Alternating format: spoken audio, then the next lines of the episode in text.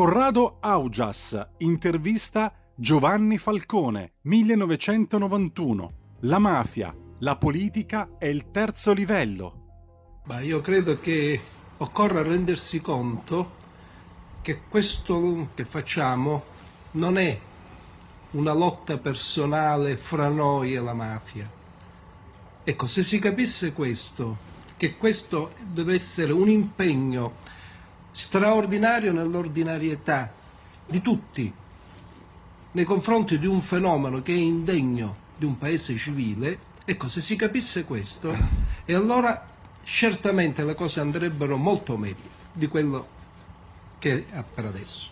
Eh, un giudice che, lavorò, che, ha lavorato nell'ufficio dell'alto commissario Sica in un'altra trasmissione televisiva qualche mese fa, il giudice di Maggio, tanto per capirsi, eh, rivelò, disse delle cose gravissime su quello che era il terzo livello, cioè il livello politico in cui queste collusioni criminali eh, di, si intridono di, di alte protezioni. Lei su quell'aspetto particolare e tremendo della questione che dice, dottor Falcone? Ma guardi, su, questa, mm, su, questa, su queste vicende io credo che oramai mh, mm, ci sia mh, mm, unanimità mh, di diagnosi, di analisi di questi mh, problemi e di questi fenomeni. Ce la può riassumere in poche parole questa analisi? Noi diciamo, e lo diciamo da sempre, e oramai quello che diciamo è fatto abbastanza scontato, che una delle connotazioni della mafia e delle organizzazioni similari è la territorialità cioè il controllo del territorio. Controllo del territorio che si esplica quindi nel condizionamento di tutte le attività che possono avere un qualsiasi una qualsiasi rilevanza, ivi compresa le attività politico-amministrative. In questo senso, quando io soprattutto ho negato l'esistenza del terzo livello, ho inteso dire che i fatti sono molto più gravi di quello che si, che si pensi, perché non siamo in presenza di organizzazioni mafiose che eseguono ordini che vengono dall'esterno, ma peggio di organizzazioni mafiose che controllano e dirigono anche le attività che dovrebbero essere di esclusiva pertinenza dello Stato e degli altri enti pubblici. Giovanni Falcone, 1991. La mafia, la politica è il terzo livello.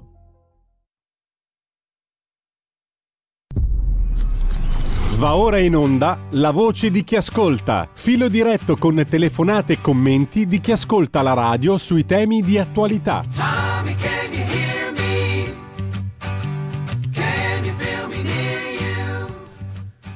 Ma prima delle telefonate, intanto avete ascoltato parole che credo debbano essere messe lì veramente come punto di riferimento, quelle di Giovanni Falcone in una vecchia intervista a Corrado Augias, appunto del 91, quanto mai attuali. E, ehm, prima delle telefonate, appunto, delle vostre opinioni, io vorrei girarvi ancora un po' di materiale per mettere insieme tutto quanto è stato raccontato tra ieri e oggi in relazione all'arresto di Messina Denaro. Sul fatto quotidiano, che abbiamo appena citato per l'anticipazione di questo Salvatore Baiardo che parlò dello scambio possibile, della cattura di Messina Denaro perché è malato, eccetera, eccetera, mesi fa, qualche mese fa in tv. Eh, sul fatto c'è anche un'intervista al pubblico ministero protagonista dell'indagine. Abbiamo citato prima Paolo Guido, il procuratore aggiunto che da una decina d'anni si occupa delle indagini per la cattura di Messina Denaro. Dal 2017 coordinatore del gruppo di lavoro sul latitante numero 1, catturato ieri, e poi coordinatore di tutta la direzione distrettuale antimafia di Trapani.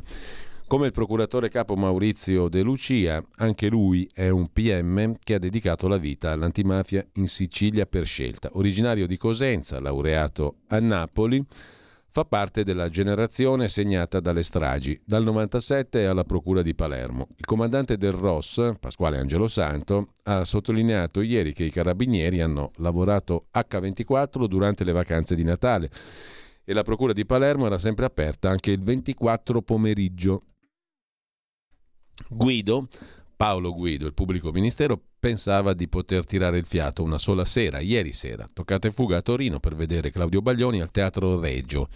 Però ha dovuto chiamare gli amici due giorni prima, resto a Palermo, lavoro. Punto, nessun particolare come al solito. Da mesi i carabinieri monitoravano il destino di tale Andrea Bonafede di Campobello di Mazzara, un tizio strano che andava a operarsi a Palermo ma risultava a Trapani. Tra una seduta di chemio e l'altra decide di prenotare un controllo all'occhio sinistro proprio quando il magistrato Paolo Guido sta per andare a vedere Baglioni. Peccato che le poche foto di Messina Denaro in circolazione lo mostrano con le lenti scure a coprire un occhio sofferente. È stato quello il momento in cui il pubblico ministero Paolo Guido ha detto quel Bonafede che lunedì va in clinica per la chemio è lui, Messina Denaro, e stavolta lo prendiamo. Anche per questo porre domande sulle profezie di Salvatore Baiardo a chi ha lavorato a testa bassa per anni per cogliere un obiettivo così importante suona quasi offensivo, ma visto che il fatto, le domande abituato a farle, eccoci qui. Procuratore. Salvatore Baiardo chiede Marco Lillo al procuratore Paolo Guido, protagonista dell'indagine, il pubblico ministero Salvatore Baiardo, favoreggiatore storico dei Graviano, aveva preannunciato a novembre in tv quanto è accaduto. Parlò di un regalino, una sorta di consegna di Messina Denaro in cambio magari di qualche norma antimafia, una strana profezia. Beh, le posso garantire che non è così, risponde il pubblico ministero Paolo Guido. Messina Denaro è stato catturato grazie a un'attività investigativa pura, classica Abbiamo lavorato sui dati, fuori dalla Sicilia, lontano dalla clinica. In assoluta riservatezza siamo arrivati ad avere la data in cui un soggetto, che nominalmente rispondeva ad Andrea Bonafede, ma che Andrea Bonafede non era, si sarebbe presentato in quella clinica. Domanda Lillo, non potrebbe essere stato tradito da qualcuno? Non vi hanno dato una dritta sulla clinica? Magari, risponde il pubblico ministero dell'indagine Paolo Guido. Gli elementi che abbiamo acquisito sono affidabili e arrivano da un contesto graniticamente, geneticamente mafioso che non tradirebbe mai. Questo mi porta a escludere questa tesi. Poi, se Baiardo sapeva delle cose per conto suo, non lo so, ma sono certo che l'indagine è partita dai nostri, da gente insospettabile e ben prima di Baiardo da Giletti. Come avete capito che questo Bonafede era Messina Denaro? Quando doveva essere in clinica a operarsi a Palermo, abbiamo scoperto, grazie alle videocamere esistenti in un altro posto, che lui era lì a passeggio col cane. Non è possibile che Messina Denaro fosse stufo e avendo un poco da vivere, poco da vivere, abbia mollato un po'. Non penso, risponde Guido. Posso dire che faceva una vita normale nonostante la malattia. Aveva un bel fisico, era ben vestito, molto curato. Un orologio da 35.000 euro non sembrava uno che si va a consegnare. Aveva fatto amicizia con le signore in clinica, aveva dato loro anche il suo numero. Vi risulta? Ci risulta, risponde il PM Guido, che aveva fatto amicizia, direi che era una persona socievole, che teneva molto al suo aspetto. Effettivamente, per quel che abbiamo capito, lo definirei un piacione, ma questa cosa del numero di telefonino dato alle signore non la sapevo e mi stupisce. Aveva un telefonino con sé? Sì, aveva apparecchi telematici. E le intercettazioni sono state molto utili, come ha detto il procuratore De Lucia? Assolutamente sì, fondamentali, dice il PM Guido. Le intercettazioni che abbiamo fatto sono state di tutti i tipi e sono state decisive. Le condizioni fisiche permettono che resti in cella? Potrà essere recluso in carcere e fare le sue cure, risponde il pubblico ministero che ha curato l'indagine. Ci sono tante strutture che possono permettere cure chemioterapiche. Magari lo si potrebbe mandare anche fuori a fare la chemioterapia invece che fargliela fare all'interno della cella. Quanto diciamo agli elementi mh, mm, che hanno portato alla cattura, lo riassumiamo, lo ripetiamo, anzi, sottolinea il PM Guido in questa chiacchierata sul fatto che gli elementi che abbiamo acquisito arrivano da un contesto geneticamente mafioso, gli elementi che hanno portato alla cattura, un contesto che non tradirebbe mai. Quindi è da escludere che qualcuno abbia dato una dritta o che ci sia stato un do des, come ha detto il Baiardo a Giletti. Poi, se Baiardo sapeva delle cose, è affar suo, per conto suo, ma noi abbiamo saputo i da- cose nostre, diciamo così, i dati che abbiamo messo insieme erano stati messi insieme da noi, da gente insospettabile, ben prima di Baiardo, da Giletti a novembre. E come si è capito che questo Bonafede era proprio Messina Denaro, quando doveva essere in clinica a operarsi a Palermo, abbiamo scoperto, grazie alle videocamere esistenti in un altro posto, che lui era lì a passeggio con il cane. Quando doveva essere in clinica a operarsi a Palermo, in realtà non era lì, era a passeggio con il cane. E ehm, tra le altre cose, dice ancora il procuratore Guido, è stato catturato eh, grazie a un'attività investigativa pura e classica, lavorando su dati fuori dalla Sicilia, lontano dalla clinica. Siamo arrivati ad avere la data in cui un soggetto, Andrea Bonafede, che non era naturalmente Bonafede, si sarebbe presentato in quella clinica. Così sul Fatto Quotidiano la vede, la riassume il pubblico ministero che ha mh, mm, curato le indagini. Dal fatto al Corriere della Sera, anche qui c'è un articoletto dedicato all'ex uomo dei Graviano, alla sua profezia in tv, l'intervista a novembre. Presumiamo che uno come Messina Denaro sia molto malato, faccia una trattativa per consegnarsi lui stesso un arresto clamoroso. Premonizione o previsione o caso? Fatto sta che Baiardo, il gelataio di Omegna, già prestanome dei fratelli Bosgraviano, in un'intervista affermava quel che si è concretizzato ieri. Il factotum dei Graviano, che aveva già fatto rivelazione ai magistrati di Firenze sulle motivazioni delle stragi del 93, durante l'intervista dice che la trattativa Stato-mafia non è mai finita. L'unica speranza dei Graviano è che venga abolito l'ergastolo ostativo, con un regalino al prossimo governo. Il trionfo per uno storico arresto come quello di Messina Denaro. Non ho fatto supposizioni, sto ai fatti. Qualcuno a suo tempo ironizzò Giletti parla di fantascienza, commenta sul Corriere di stamani lo stesso Giletti, però poi quanto ventilato da Baiardo si è realizzato. Dovrei dire che la storia si ripete, questi punti interrogativi sono i medesimi della cattura di Riina e della mancata cattura di Provenzano. Com'è possibile che un super boss così si stesse curando serenamente da tempo in una clinica nel cuore di Palermo. Quanto all'intervista a Baiardo avevo intuito che c'era il problema ergastolo ostativo, eccetera, eccetera. E, ehm, lasciamo il Corriere della Sera per andare invece a dare un'occhiata anche a, di nuovo ad Agospia che riprende il sito del settimanale Oggi. L'arresto di Matteo Messina Denaro rompe un equilibrio, il nuovo capo di Cosa Nostra potrebbe essere il palermitano Settimo Mineo. A parlare è Gaspare Mutolo, il pentito che sfidò Totori Ina collaborando con Giovanni Falcone e che parla al settimanale oggi dopo l'arresto di Messina Denaro. Può darsi che abbia scelto di farsi prendere, magari era troppo malato, magari c'è una nuova era all'orizzonte, dice Gaspare Mutolo, il pentito che collaborò con Giovanni Falcone, che commenta in esclusiva col settimanale Oggi la cattura di Matteo Messina Denaro. La prima cosa che mi viene in mente, dice Mutolo, sono le parole di un grande uomo, Giovanni Falcone. La mafia è un fattore umano, ha un, ha un inizio ha una fine. Speriamo che questo arresto sia l'inizio della fine. Di sicuro non gli mancavano le possibilità di curarsi All'estero se avesse voluto, dice ancora Mutolo, può darsi che abbia scelto di farsi prendere, magari spera in un allentamento delle leggi, magari era troppo malato, magari si sta entrando in una nuova era. Quanto al possibile successore, ciò che è importante non è l'arresto in sé, ma ciò che verrà dopo. È stato rotto un equilibrio. Non ho più rapporti con quell'ambiente, ma potrebbe toccare a Settimo Mineo. L'ho conosciuto, aveva una gioielleria a Palermo, era stimato da Riina scampò a un agguato, adesso è molto anziano. Di certo i veri capi, i coordinatori, sono sempre stati di Palermo, anche all'estero per tradizione i capi erano palermitani. Messina Denaro Trapanese è stato un'anomalia, dice Mutolo. Come sono riusciti a incastrare Messina Denaro?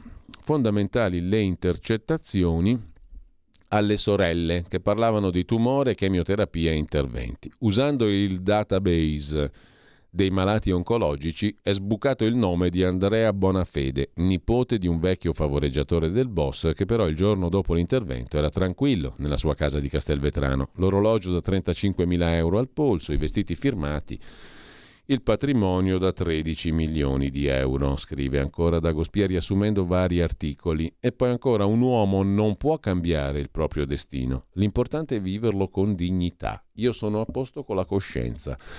Sono alcuni passaggi delle lettere che Matteo Messina Denaro inviava, lo citavamo prima, all'ex sindaco di Castelvetrano, Antonino Vaccarino, il politico che si identificava con il nome di Svetonio in questa corrispondenza, era stato arruolato dai servizi a cui consegnava le lettere del boss che sfoggiava una cultura classica ma si rammaricava di non aver preso la laurea e confidava di non credere più in Dio. Fa il giro del mondo come breaking news l'arresto di Matteo Messina Denaro. Sfoggiava una cultura classica, si rammaricava di non aver preso la laurea, si identificava con un personaggio letterario, si proclamava capro espiatorio, poi tornava alla tradizione di famiglia, confidava però di non credere più in Dio. Il ritratto privato di Matteo Messina Denaro raccontato da lui stesso riaffiora da cinque lettere scambiate tra il 2004 e il 2006 con l'ex sindaco di Castelvetrano Antonino Vaccarino, morto dopo alterne vicende giudiziarie. Questo Vaccarino è una figura controversa, massone, insegnante di lettere, amico del padre di Matteo, Francesco Messina Denaro, Ciccio. Venne condannato per traffico di stupefacenti ma assolto dall'accusa di mafia. Per proteggere la latitanza e il suo interlocutore, il padrino scelse un nome di copertura per sé, Alessio, e a Vaccarino attribuì il nome di Svetonio, lo storico romano. Matteo Messina Denaro, Alessio, Neanche lo sospettava, ma Svetonio, cioè Vaccarino, che pure, una persona, che pure considera una persona meritevole, era stato arruolato dai servizi segreti proprio per stanare lui, cioè Alessio, cioè Matteo Messina Denaro. Fu Vaccarino, nel ruolo dell'agente provocatore, a cercare il contatto con Messina Denaro. Dopo averlo agganciato tramite il fratello, gli scrisse: Posso offrirti il mio cuore, garantirti il mio paterno affetto, di questo non c'è dubbio. Decisivo era il ricordo di Don Ciccio, il papà di Messina Denaro. Tuo eccezionale genitore, scrive Vaccarino morto da latitante. La mozione degli affetti che coglie nel segno, Messina Denaro si commuove, risponde, comincia una corrispondenza che passa lungo i canali dei pizzini, passati di mano in mano.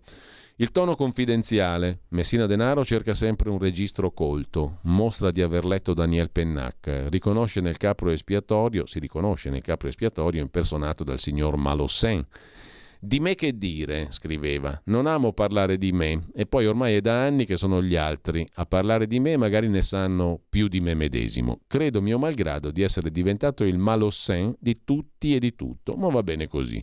Un uomo non può cambiare il proprio destino, l'importante è viverlo con dignità, sono a posto, sono sereno.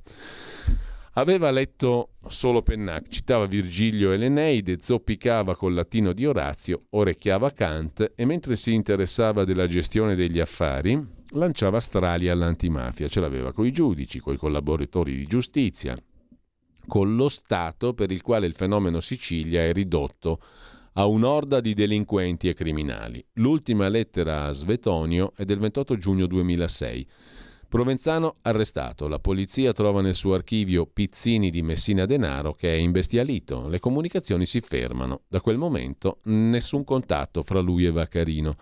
Ma il boss non sapeva che oltre a Provenzano anche Vaccarino, Svetonio, collezionava le sue lettere passate ai servizi segreti. Quando lo scoprì, si tolse la maschera, riassunse il volto di Matteo Messina Denaro e mandò al suo interlocutore un terrificante messaggio. La sua illustre persona fa già parte del mio testamento. In mia mancanza verrà qualcuno a riscuotere il credito che ho nei suoi confronti. Ma prima della vendetta è arrivata la pandemia. Svetonio Vaccarino è morto di Covid nel maggio del 21. C'è poi da segnalare sugli stati generali un pezzo riassuntivo di Alessandro Oliva sull'eterno tesoriere di Cosa Nostra. Chi è Matteo Messina Denaro e per oltre un secolo e mezzo eh, l'organizzazione mafiosa che ha terrorizzato l'Italia ha corrotto decine di politici, prelati, banchieri, magistrati, umiliato brava gente che cercava di lavorare, ha portato la droga in un'isola che non conosceva questa piaga. Nonostante la straordinaria vittoria del maxi processo di Palermo, la mafia ha continuato a crescere. Al posto di ciascuno dei capi morti ammazzati in faide tra clan o arrestati dalla polizia, ne sono spuntati altri e oggigiorno questa organizzazione è considerata una parte integrante, ineludibile dell'economia siciliana e italiana, scrive sugli stati generali.com Alessandro Oliva, tratteggiando un lungo riassunto del quadro, diciamo così, della uh, vita e delle notizie intorno, intorno, a Matteo Messina Denaro. Mentre il Fatto Quotidiano uh, aveva mm, scritto, ripropone anzi sul sito, ilfattoquotidiano.it, un articolo che nel 2021 parlava del politico che abbiamo citato prima, l'ex sottosegretario di Berlusconi Dalì, i suoi rapporti consolidati con il Messina Denaro e le motivazioni della condanna in appello, per cui da lì si è poi consegnato al carcere poco prima di Natale.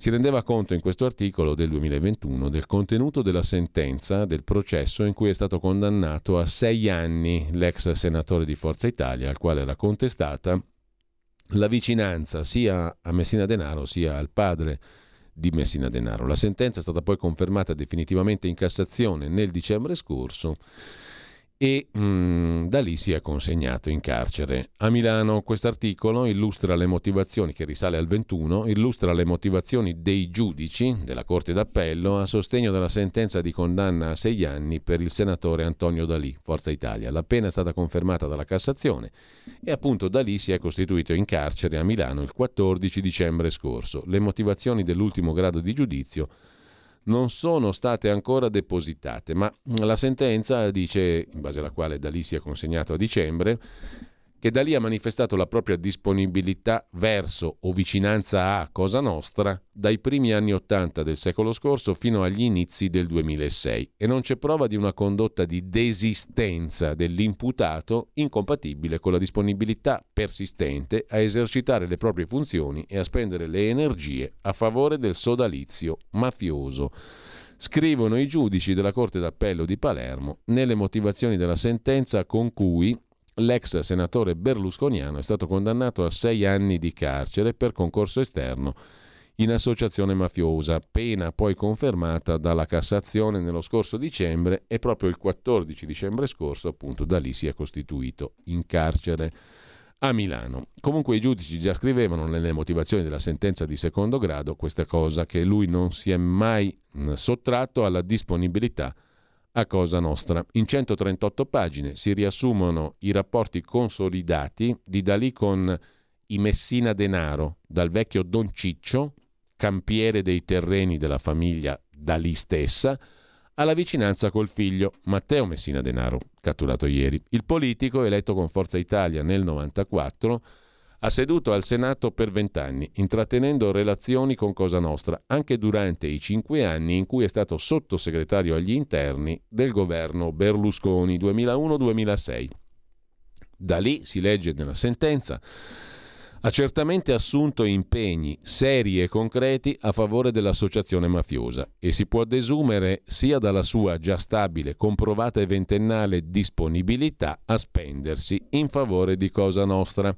Secondo i giudici, Dalì ha concluso nel 2001, dopo una ventennale disponibilità alla mafia, un patto, l'ennesimo, politico-mafioso con Cosa Nostra, in virtù del quale la mafia gli ha garantito l'appoggio elettorale che ha consentito all'imputato di essere nuovamente eletto al Senato e poi di diventare sottosegretario al Ministero dell'Interno.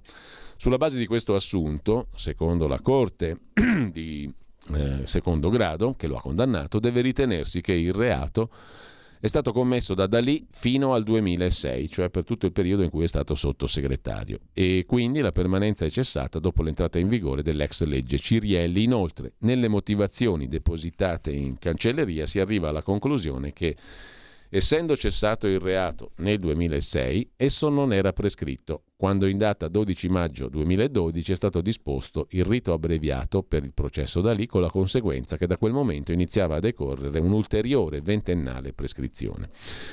La valutazione è importante se si pensa alle varie tappe del processo. Nel primo processo il GUP di Palermo lo aveva assolto per i fatti successivi al 94 dichiarando prescritti quelli compiuti nel periodo precedente a quella data, tra cui la compravendita fittizia di un terreno diretta da Matteo Messina Denaro, come raccontato dal pentito Francesco Geraci. Già nel 96, durante un processo a Trapani per diffamazione, L'ex amico di Messina Denaro raccontava di aver intrattenuto rapporti con Dalì, il banchiere, forse ora è onorevole, per ottenere la restituzione in contanti dei pagamenti che aveva ricevuto con assegni, dettaglio confermato anche dal fratello del Geraci, rispetto alla riconsegna del denaro a uno dei Dalì, uno con la barba che fa il senatore.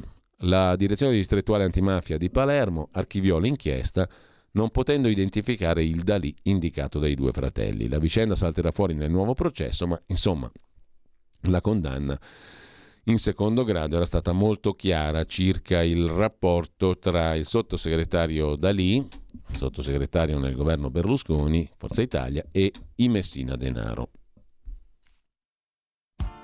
Tutte le domeniche, dalle 8 alle 10, la rassegna stampa del giorno e alcuni dei fatti principali della settimana che si è appena conclusa, con ospiti e telefonate in diretta. La domenica mattina non perdere contatto con la realtà su Radio Libertà, senza filtri né censure.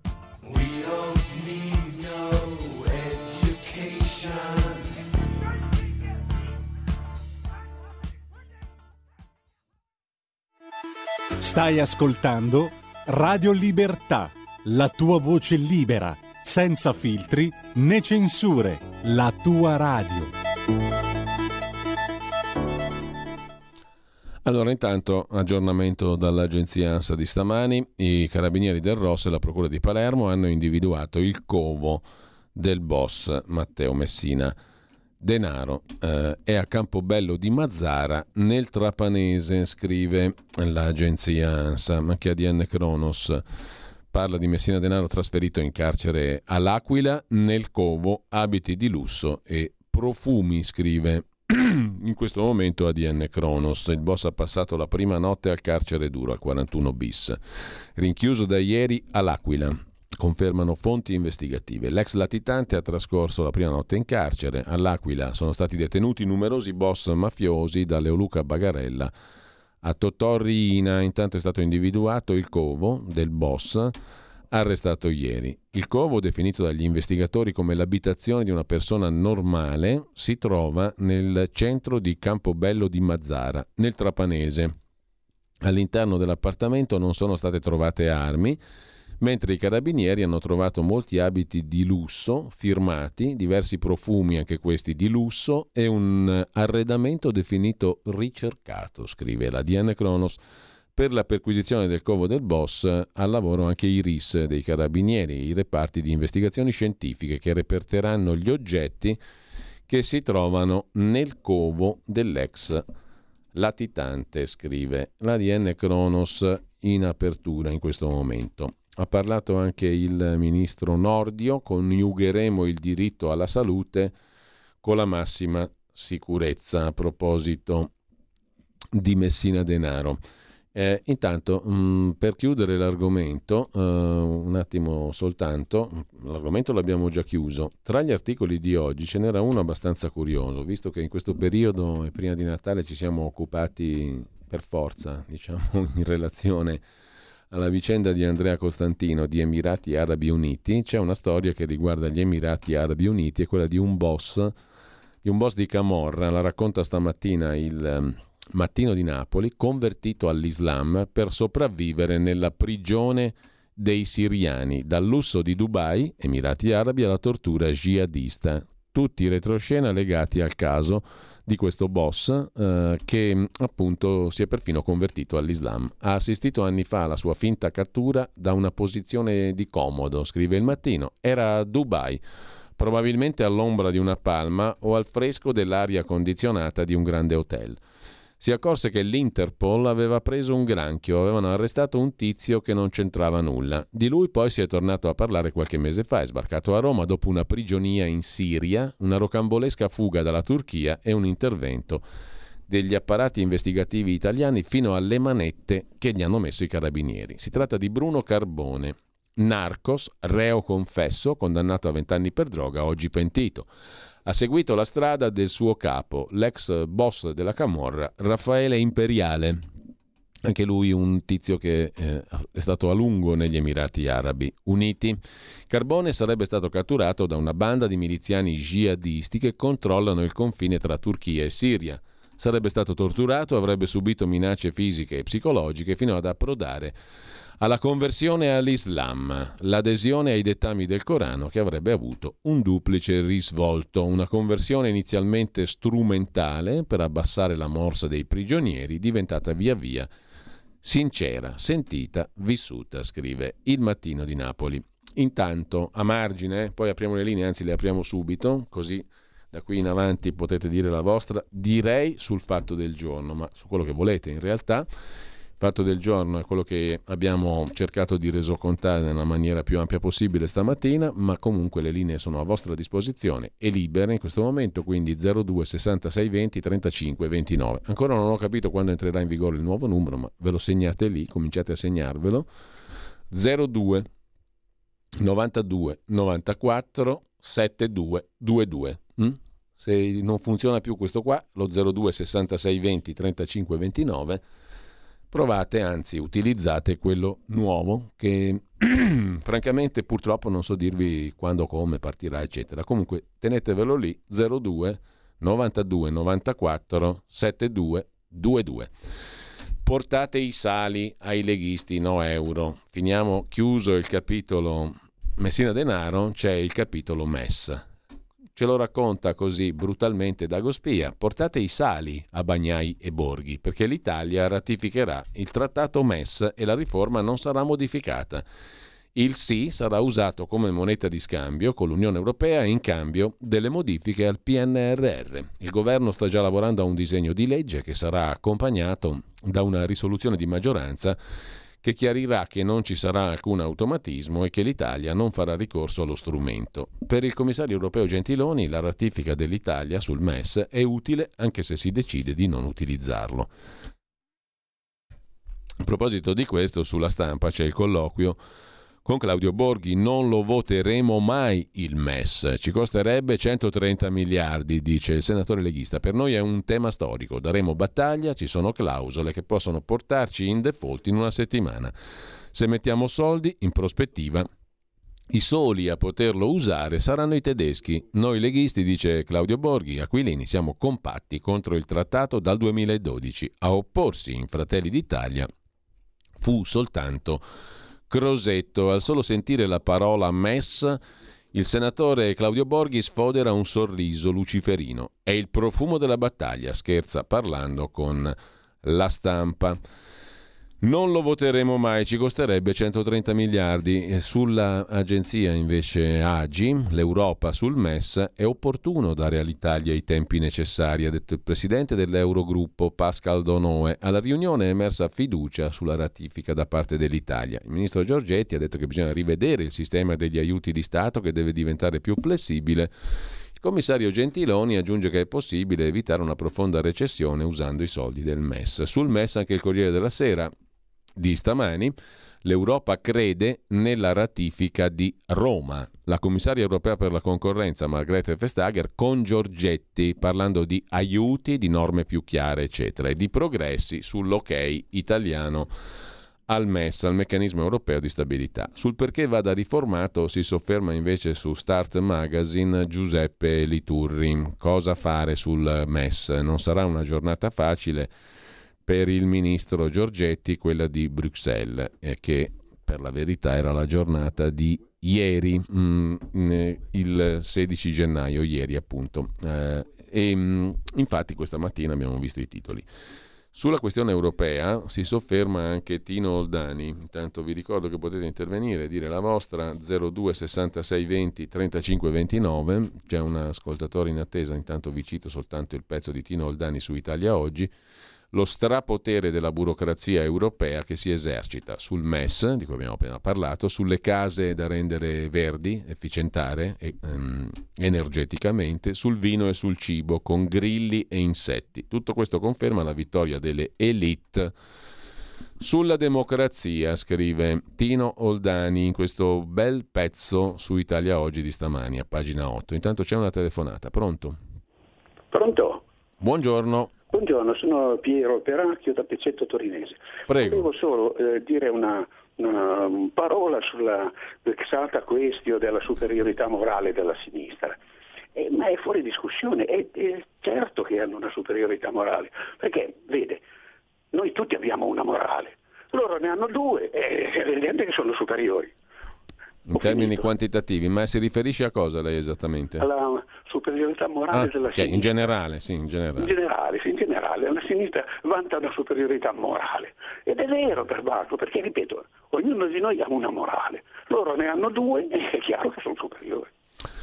La ringrazio. Intanto, mh, deviando rispetto all'amplissima mh, sezione dedicata alla vicenda di Messina Denaro di cui sopra, vi segnalo sul Corriere della Sera un'intervista al ministro Calderoli, ministro per gli affari regionali e le autonomie, sul tema appunto delle autonomie regionali. Serve un anno, decidiamo insieme le tappe, non ci saranno forzature e per definire i livelli essenziali delle prestazioni coinvolgerò il gota dei costituzionalisti. Incontrerò la ministra Casellati. Il meridione mi si dica un solo punto del testo da cui si evince che si danneggia il Sud.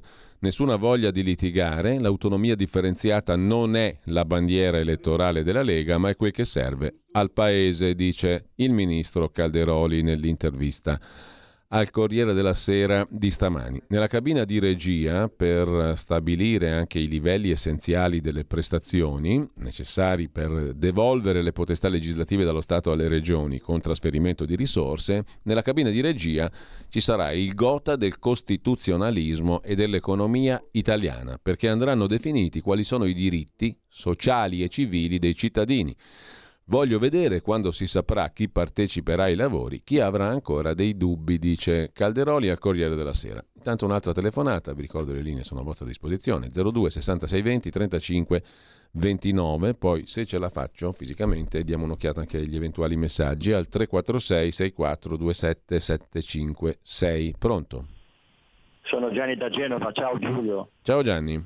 Mi auguro che la nostra radio prosegua perché è un po' l'unico baluardo che abbiamo. Io non so se se sei riuscito a leggere su WhatsApp, mi ha dato un po' l'altra volta qual è il mio pensiero.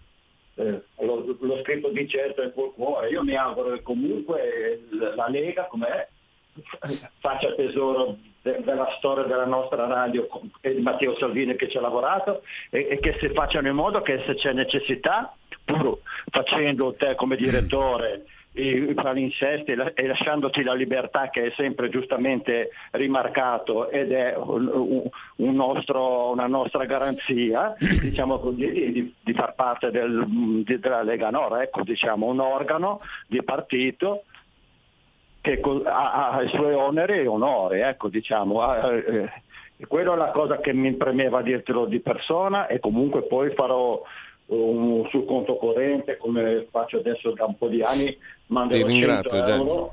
Ti ringrazio Gianni, ti ringrazio in Guarda, per quanto riguarda Mm. Me- Messina Denaro, hai letto bene delle frasi che ho letto il libro di, di Giovanni Falcone, Cose di Cosa Nostra, ma è anche nella Sicilia nel 1876 di Sidney Sonello e Porto Franchetti.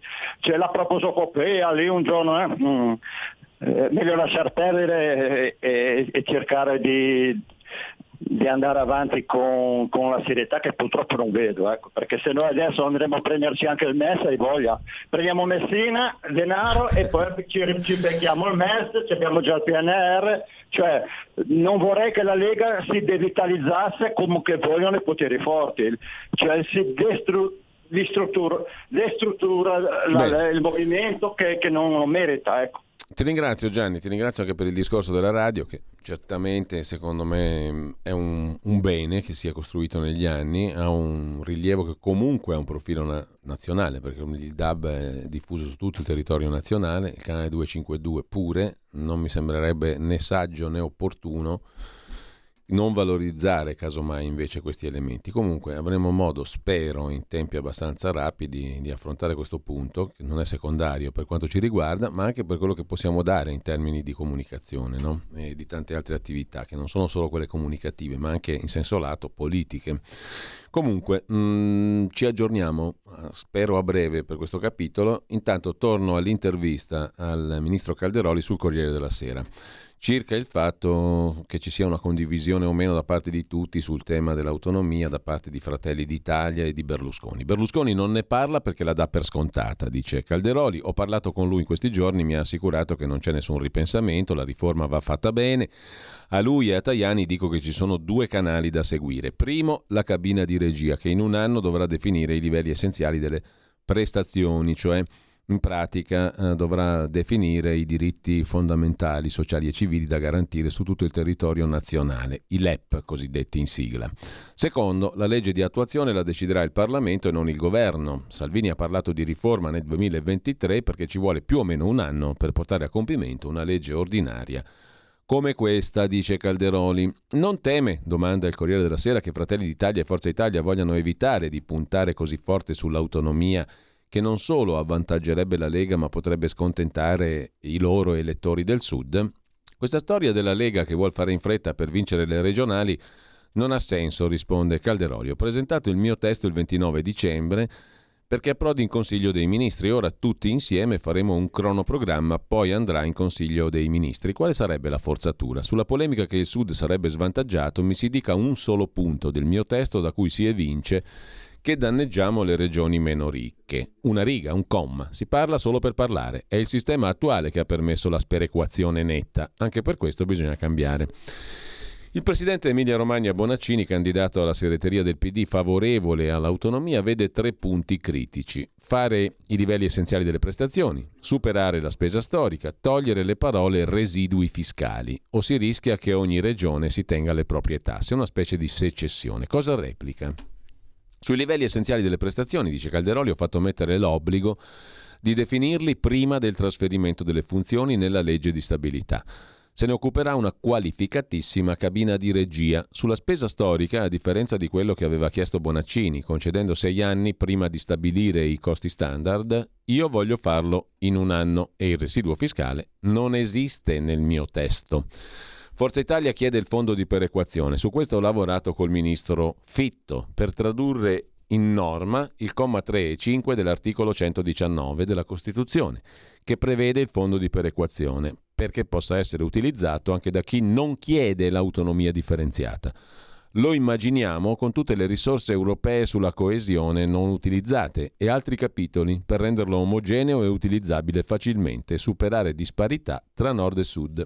Su Roma Capitale, nella mia riforma sul federalismo fiscale, per decreto legislativo già attribuivamo a Roma funzioni particolari nel 2009. Poi per renderla una sorta di città-stato, come credo opportuno, serve una riforma costituzionale, non è materia che tratto io. Detto ciò, vorrei anche che sul territorio gli enti locali magari si occupino per bene di rifiuti a Roma, come si fa a Bergamo.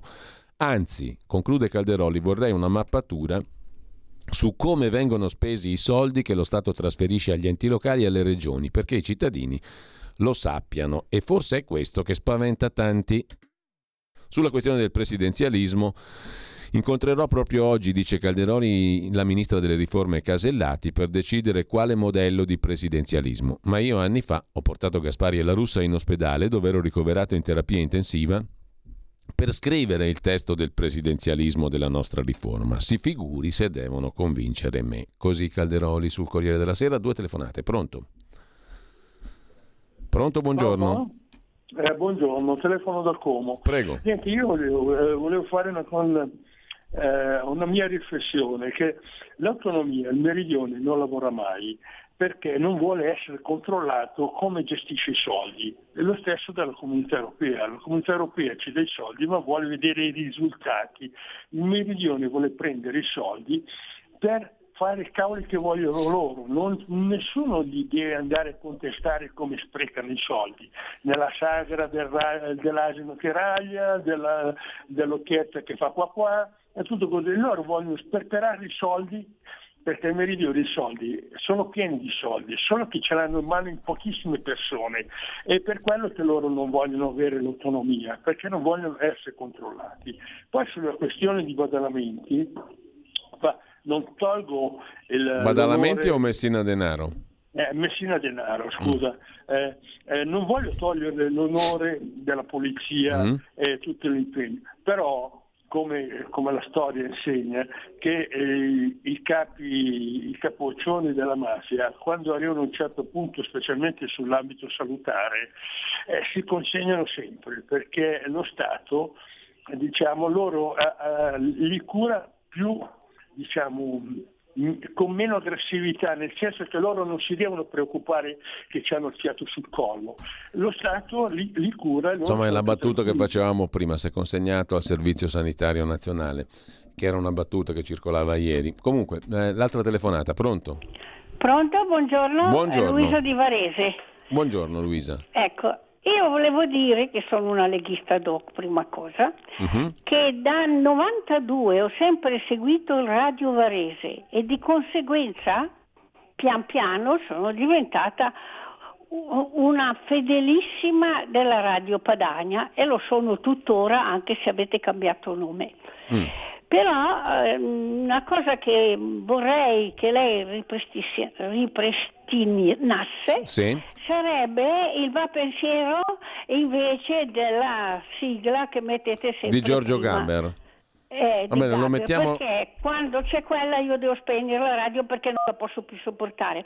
Mentre il va pensiero è una cosa che piace a tutti, non dà fastidio a nessuno, non è politica ed è stupenda. Beh, su questo che è stupenda non c'è nessun dubbio. Comunque, grazie signora, anche a lei adesso lo mettiamo in conclusione il va pensiero, lo mettiamo alle, alle 10.25. Intanto c'è un'altra telefonata, chiedo scusa per il raspino in gola. La telefonata è caduta, quindi le linee sono libere. Eh, 02 66 20 35 29 per chi vuole intervenire. Intanto um, vi segnalo anche il WhatsApp 346 64 27 756. Diamo una scorsa rapida. Su Messina Denaro non dobbiamo crucciarci se verrà curato a spese nostre. Noi gente compassionevole non siamo come loro, i mafiosi, scrive Laura, il solo fatto che gente come Gentiloni poi aggiunge volutamente tutto in minuscolo. Pensi positivo sulla ratifica del MES, per me significa la continuazione del progetto di distruzione dell'Italia, volutamente tutta in maiuscolo. Se passa l'autonomia, scrive Gian, sarà un pateracchio, porterà via sanità e scuola. Piero, sparita la notizia sui medici finti vaccinati, non se ne parla più. Se li dovessero sospendere, chiuderebbero gli ospedali. E poi ancora, mm, ma uh, carissimo Gianni, la Lega è già sdraiata, scrive un altro ascoltatore, non può fare diversamente, il ricatto sul MES è andato troppo avanti. Maurizio, l'immediato risultato pagheremo noi le cure a denaro, povero nulla tenente, come i costi dei beni confiscati ai russi a nostro carico. Francesco da Marghera, pensiamo di cosa staremmo discutendo oggi se Matteo Messina Denaro si fosse registrato col cognome Salvini invece di buona fede. Scrive Francesco, se c'è una telefonata la passiamo subito. Pronto? Sì, pronto, pronto buongiorno. buongiorno. Sì, sono Fabrizio di Sabbio Chiese. Allora io sulla questione del federalismo andrei più che sulla faccenda di mettere d'accordo tutti gli altri, che sappiamo che sarà difficile e che secondo me alla fine se uscirà qualcosa sarà qualcosa di molto anacquato. Entrerei mm. però nel Ma perché pratico... dovrebbe essere anacquato per forza? Eh, chi lo sa, conoscendo no, i nostri perché. interlocutori sappiamo che alla fine Comunque vediamo, però io quello che voglio dire... Ma no, io non sono tanto d'accordo, non sono d'accordo su questo, perché non deve essere per forza una cosa anacquata. Cosa vuol dire anacquata? Se no, si no, seguono... questa è la mia previsione. Eh? No, no, certo. dopo ne parleremo quando andremo a firmarlo, se lo firmeremo. Comunque va bene, quello che voglio entrare io nel merito è il cristiano pratica. Allora la Regione Lombardia e tutte le regioni amministrano essenzialmente due servizi, la sanità e i trasporti. Allora se lei vuole andare a chiedere un po' alle persone in giro in Lombardia come si sentono serviti con la sanità, faccia un giro e chiedo cosa sono quando devi prenotare una visita, prenotare un intervento. Allora io vorrei chiedere una cosa al Presidente Fontana, di venire in radio e cominciare a spiegare come mai c'è stato un peggioramento di queste condizioni, perché io qualsiasi persona che sento dalle mie parti, sarà una cosa magari particolare, tutti mi dicono se non pago e se non vado nel privato io non riesco ad avere una visita. E stiamo parlando di salute, non stiamo parlando eh, di cose sì. superflue. Allora noi ci presentiamo alle elezioni in Lombardia e secondo me da questo punto di vista fallimentare. Poi le cose funzionano in Lombardia perché la gente lavora, perché la gente eh, sono persone consapevoli, fanno il loro dovere. Però qui c'è qualcosa che non funziona perché io ho parenti molto ammalati che continuano a pagare i medicinali fior di soldi e sono gente che ha la pensione. Questo non è un servizio. Allora qui bisogna fare chiarezza perché è inutile vincere le elezioni perché gli altri sono peggio e noi siamo così così. È quello che dico io. Qui bisogna prendere di petto la situazione perché è vero che poi quando entri in ospedale ti curano bene però c'è tutta una procedura mm. prima che è molto macchinosa e per chi paga le tasse. Non no, no, ma il discorso liste d'attesa e sanità ne siamo usciti veramente peggio, c'è poco da girarci intorno e andrebbe mh, mm, affrontato serissimamente a prescindere dalle elezioni regionali, questo mh, mm, credo che, che vada detto. L'ascoltatrice di prima ha ragione, Gaber è simpatico ma non se ne può più. Ripristinate l'ottimo va pensiero che facciamo partire subito adesso per il momento. Però attenzione. Carlina, amara previsione. Abbiamo preso Messina Denaro, prenderemo anche Mess sine pecunia. Un um, audiomessaggio? Buongiorno, sento tanto scetticismo, ironia, la solita presa in giro all'italiana sulla cattura del boss, ma non potremmo per una volta gioire per una vittoria dello Stato, come normalmente avviene in qualsiasi altro Stato quando le forze dell'ordine o comunque una componente importante, una sua componente importante, ha un meritato successo. Viva l'Italia! Gianni da Roma. Grazie Gianni, salutiamo anche Clara da Sondrio, ci gustiamo il Va Pensiero, dopodiché oltre la pagina con Pierluigi Pellegrini e i suoi ospiti da non mancare, da non perdere.